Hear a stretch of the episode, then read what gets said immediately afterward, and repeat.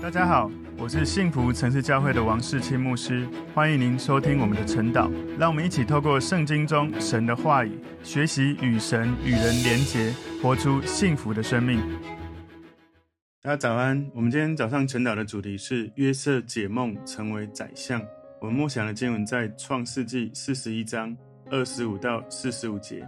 我们先一起来祷告，主，我们谢谢你透过你赏赐给约瑟解梦的恩赐。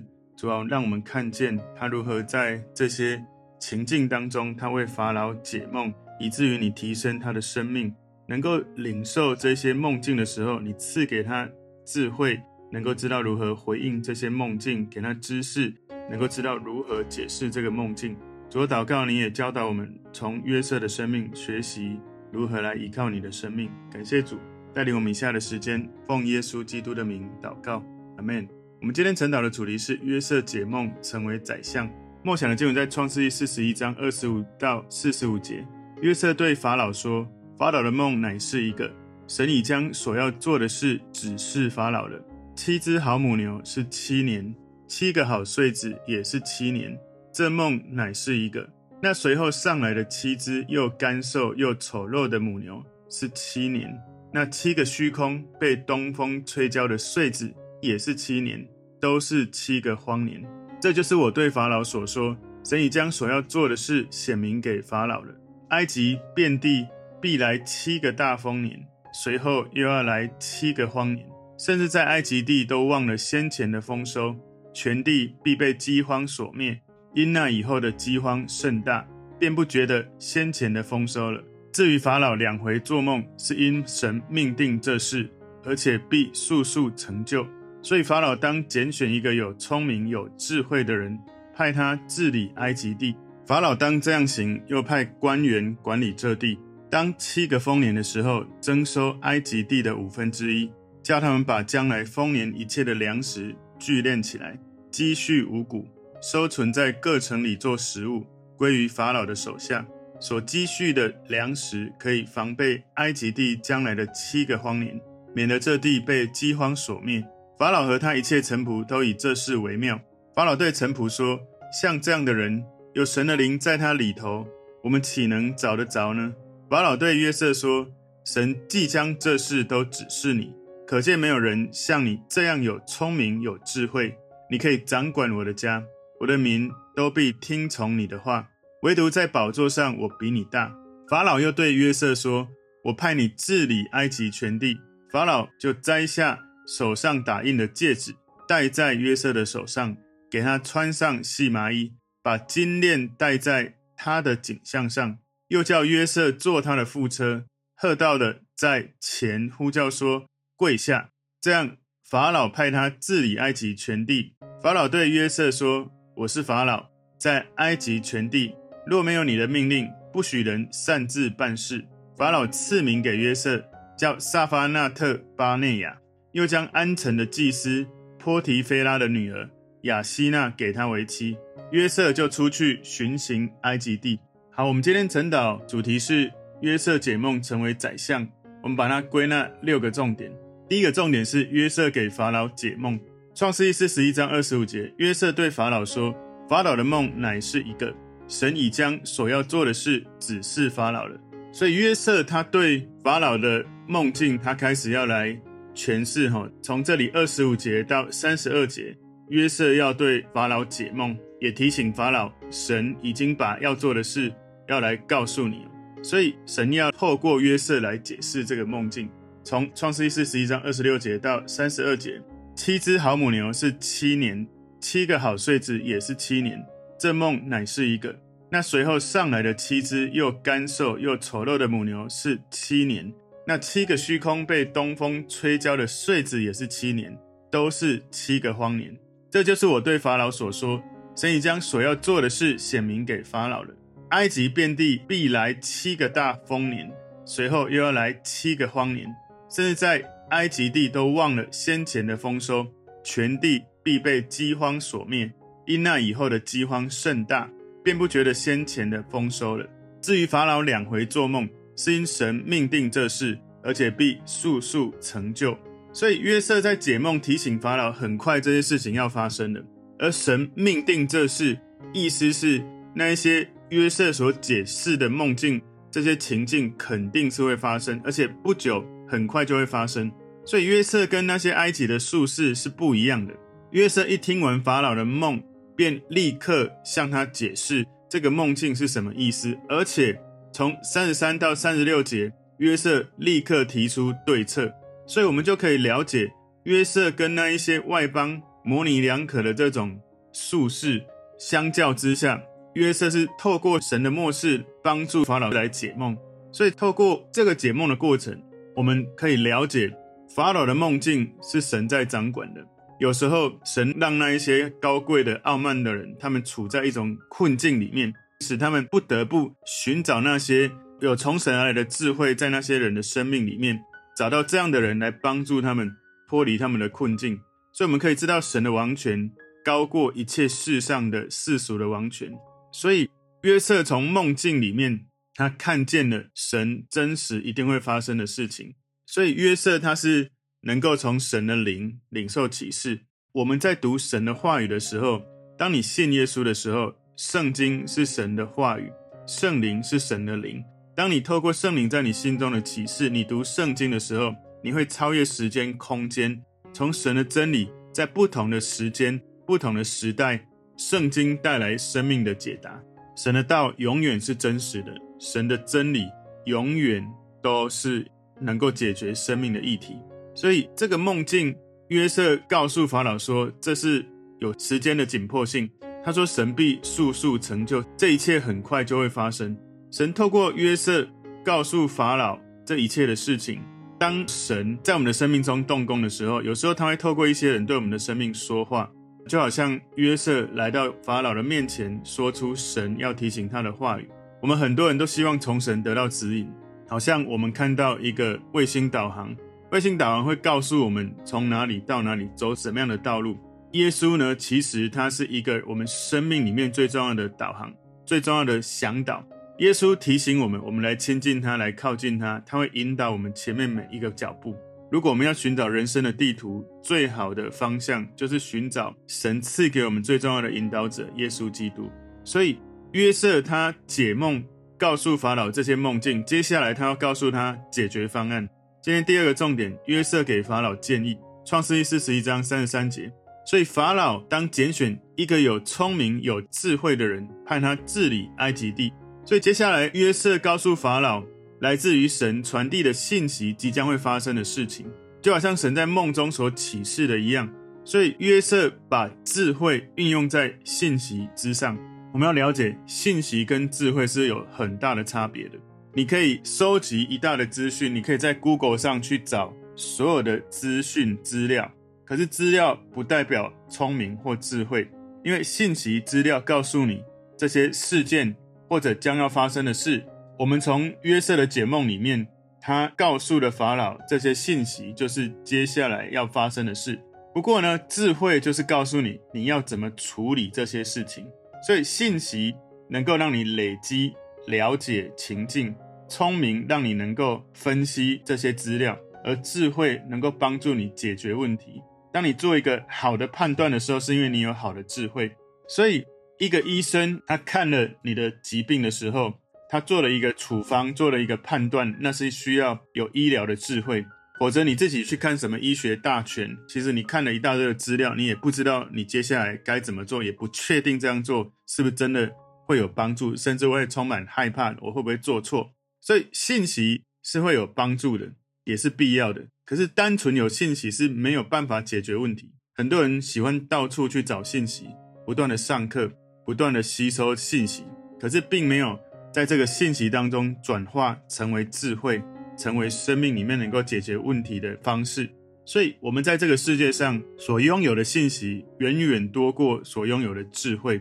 许多的历世历代以来，这些科学家、诗人、政治家，有许多的人，他们能够了解、看到问题在哪里。可是，真正能够解决问题的，才是真正的智慧。有智慧的人是知道。耶稣就是人生所有问题的解答，所以历世历代以来有太多非常聪明的人，他们选择信靠耶稣基督。因为不管从理性、从感性、从灵性里面，如果你要找到一个最佳的倚靠者耶稣基督，他会是持续提升你生命跟智慧的一个重要的关键。创世记四十一章三十四节，法老当这样行，又派官员管理这地。当七个丰年的时候，征收埃及地的五分之一。所以约瑟直接面对接下来的饥荒，他提出一个非常好的策略：丰年的时候，每一年储存五分之一的收成，然后接下来在有需要的时候再分配给百姓。所以当七个丰年的时候，要征收埃及地的五分之一。神赐给约瑟这样的智慧，让约瑟看到即将来临的这种危机。他需要有适当的管理，所以在这个危机里面需要做什么呢？需要能够先理解这是一个要处理的议题，需要能够制定可实现的目标跟执行的策略，需要安排有一个合适的人，一个官员来管理这地，必须要人确保一切都能够按照计划执行，必须要有人对这个工作进行执行跟监督。所以，我们看到这是神的计划。神的计划使用约瑟要来安排这一切。五分之一其实就是百分之二十的税。有一些古代的资料让我们知道，法老他们通常收取埃及人是百分之十的谷物作为税收。如果是这样的话，约瑟在接下来的七年丰年里面，把这个税收翻倍，加一倍。创世记四十一章三十五节，叫他们把将来丰年一切的粮食聚敛起来。积蓄五谷，收存在各城里做食物，归于法老的手下。所以这一切的粮食，也就是官员所征收的一切的粮食。我们刚刚看到三十四节征收五分之一这些粮食，所以他们在各城就必须要建造粮仓哦。创世记四十一章三十六节所积蓄的粮食，可以防备埃及地将来的七个荒年，免得这地被饥荒所灭。所以神透过法老的梦境。传递了一个信息，这个信息让法老透过约瑟知道这个国家全地即将会遇到一个饥荒的危机。如果他们不做好准备，这个土地会被饥荒所灭掉。这是迫切需要赶快采取行动的一件事情。今天第三个重点，法老察觉到神的灵在约瑟里面。创世记四十一章三十七节，法老和他一切臣仆都以这事为妙。法老他知道约瑟不只能够正确解梦，而且能够给出正确的建议，回应从神带领他去解释的梦境，了解的这个信息，有智慧能够处理这一切。创世记四十一章三十八节，法老对臣仆说：“像这样的人，有神的灵在他里头，我们岂能找得着呢？”所以法老他有许多的祭司术士，有许多的圣人，但是他所没有的是约瑟。约瑟他有神的灵在他里面。所以约瑟脱颖而出，跟这所有的祭司术士都不一样。所以他说：“我们岂能找得着呢？”圣经里面第一次提到神的灵临到人的身上，就是在这个地方。所以很有趣的就是这件事情涉及更实际的行为。约瑟他不需要布道，不需要带领法老决志祷告，法老就能够明白看见神的灵在他身上。法老从约瑟他生命中的性格。所传递的信息，他的知识，他的聪明，他的智慧，他谦虚的态度，法老看出来这个人有神的灵在他身上。所以圣灵的同在，圣灵的能力会帮助我们在品格更加的谦卑，倚靠神，也能够在智慧上更有能力，能够去解决问题。今天第四个重点，约瑟身为全埃及第二人，创世记四十一章三十九节。法老对约瑟说：“神即将这事都指示你，可见没有人像你这样有聪明有智慧。所以法老希望约瑟透过有智慧的计划、明智的预备，来拯救埃及全地即将要面临的饥荒。法老的内心有一种坚定的感动，希望能够邀请约瑟来管理他的国家。创世记四十一章四十节：你可以掌管我的家，我的民都必听从你的话。”唯独在宝座上，我比你大。法老又对约瑟说：“我派你治理埃及全地。”我看到这里的时候，哇，我真的是我不知道该怎么描述哦，就是有一种很深的感动，就是从管理波提乏的家到管理监狱，现在法老要约瑟治理埃及全地，而且他说：“你可以掌管我的家。”所以约瑟他充满智慧，充满知识能力。法老选择把权柄赐给约瑟。法老没有说：“哇，你讲的真好，你的建议太好了，我自己来处理，或者我找人来处理。”不是这样。法老非常聪明，他了解约瑟，神有给他神的灵在他里面，神赐给他知识，给他智慧，所以法老很聪明，把权威赐给他。所以约瑟即将要来掌管法老的家，管理法老的私人事务，而且约瑟会按照法老给他的权柄来统治埃及地所有的百姓。他在法老一人之下，在万人之上，所以约瑟会是整个埃及王国里面的第二位，仅次于法老。约瑟会有权柄来治理整个埃及的全地，所以约瑟看起来好像一夜成名。不过我们要了解，从约瑟被哥哥们丢到坑里面，一直到现在升到人生的最高峰，他事实上花了十三年非常辛苦的过程。所以我们可以看到约瑟的故事，让我们了解提升有一个重要的原则：提升是出于神而来的。在诗篇七十五篇第六到第七节说：“因为高举非从东，非从西，也非从南而来，唯有神断定，他使这人降卑，使那人升高。”所以，如果不是从神而来，你再怎么努力，其实是有限的，甚至是不一定能够带来帮助。但不是说你努力。你去准备，你有好的习惯，你付出，不是说这样子对成功没帮助，一定是会有帮助的。可是最重要的关键是来自于神的恩赐，神的能力。如果我们总是用谦卑、用感激的态度来跟随、来回应神，那么当上帝不断的提升你的时候，你也不会忘了你是谁。就好像约瑟，当他当宰相的时候，他并没有因为这样的权势、名声、财富而迷失了自己。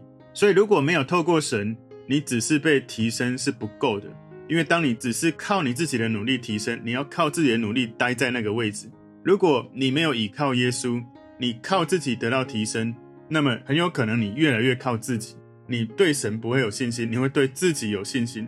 所以，每一次当我们的生命经历成长、经历提升，其实那个时刻是我们要更警醒自己，要回到神的面前，更多来仰望耶稣的时刻，因为神的提升。会持续因着你对神的降服跟谦卑，神不怕你提升得太高，而忘了神，而忘了自己是谁。所以，我们知道约瑟从最卑微的仆人，成为囚犯，最后成为一个一人之下、万人之上的埃及的宰相。今天第五个重点，约瑟地位崇高的标志。创世记四十一章四十二节，我们把它分三个小节。第一个小节，法老就摘下手上打印的戒指。戴在约瑟的手上，所以打印的戒指是法老权威的一个体现哦。当约瑟有了这一个法老打印的戒指，就有了掌管权力的权柄。请记得，他以前身上戴着是囚犯的手镣、脚镣，现在他身上、手上戴着的是法老打印的戒指。我们看到神把一个人从最卑微提升到最高。创世记四十一章四十二节第二段。给他穿上细麻衣，所以曾经过去呢，约瑟他穿的是在监狱、在地牢里面破旧的衣服，而现在他拥有上好的、最好的细麻所做的衣服。创世记四十一章四十二节第三小段，把金链戴在他的颈项上。所以过去呢，约瑟他当奴隶的时候，有一个奴隶的枷锁戴在他的颈项，而现在他的颈项戴着的是金项链。创世记四十一章四十三节，又叫约瑟坐他的副车，喝到了在前，呼叫说跪下。这样法老派他治理埃及全地。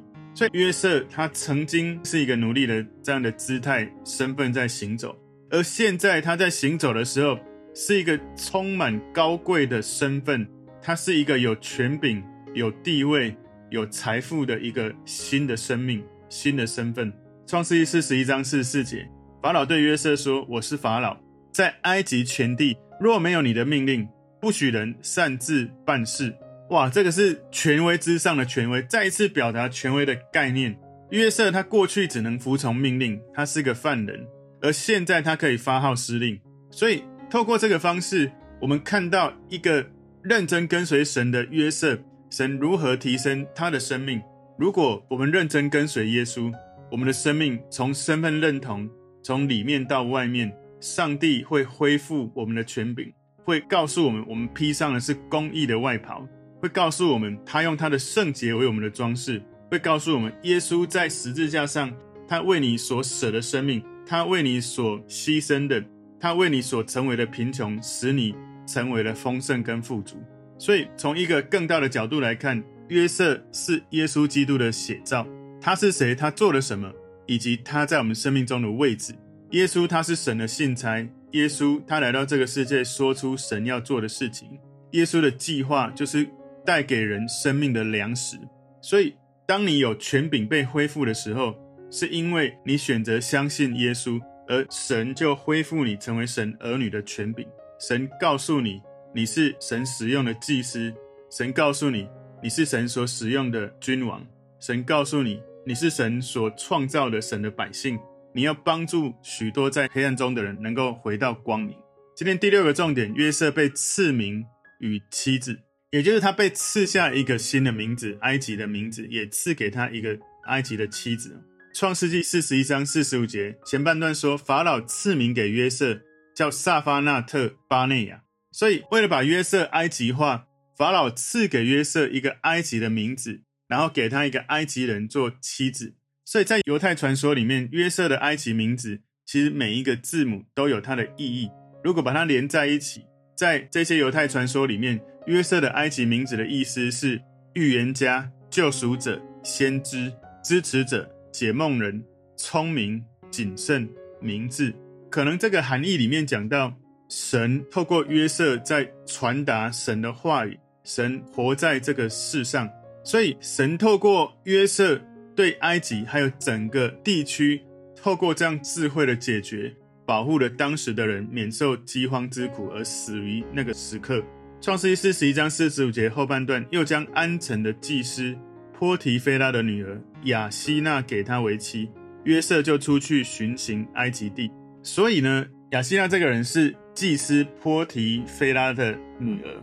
法老发布任命说，约瑟成为宰相。然后透过一些的手续，约瑟要正式上任。然后法老又增加了两件事：第一个就是为约瑟取了埃及的新的名字；第二个把国家贵族的阶层祭司长的女儿许配给约瑟。法老这样子做是为了要巩固约瑟在埃及社会的身份跟地位，以防止哦有一些人对约瑟有偏见或者藐视他。当然，一方面是这样哦，法老的行为很明显也是因为私心哦。他想要把约瑟这个难得的人才变为埃及人，让他不只有埃及的名字，而且娶了埃及的女生。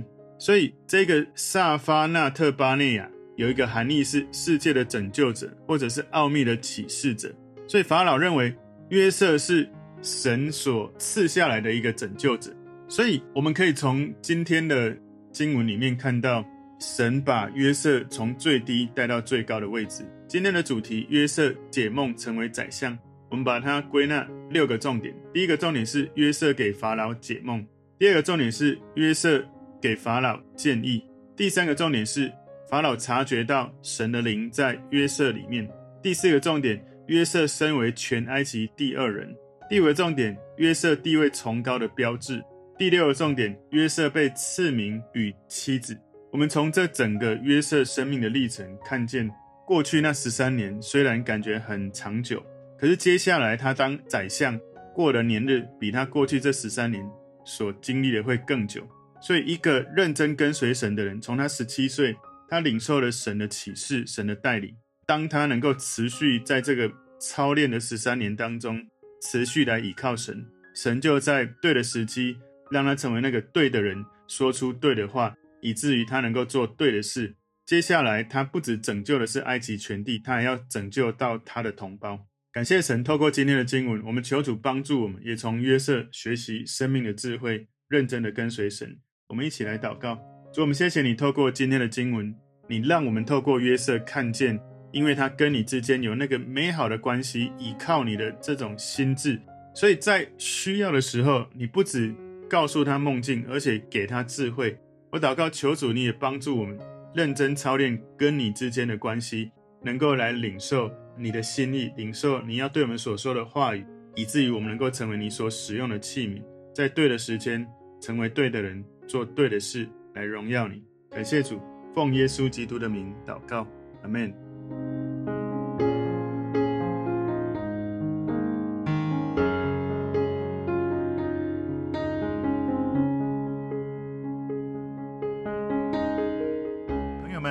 这个信息对您有帮助，请您在影片下方按赞、留言，并分享给您的朋友，分享在您的 IG、Facebook、Line 或者其他的社群媒体上面，来祝福您的朋友。当然，也别忘了订阅我们的频道和开启小铃铛，这样您就可以收到我们最新的影片通知哦。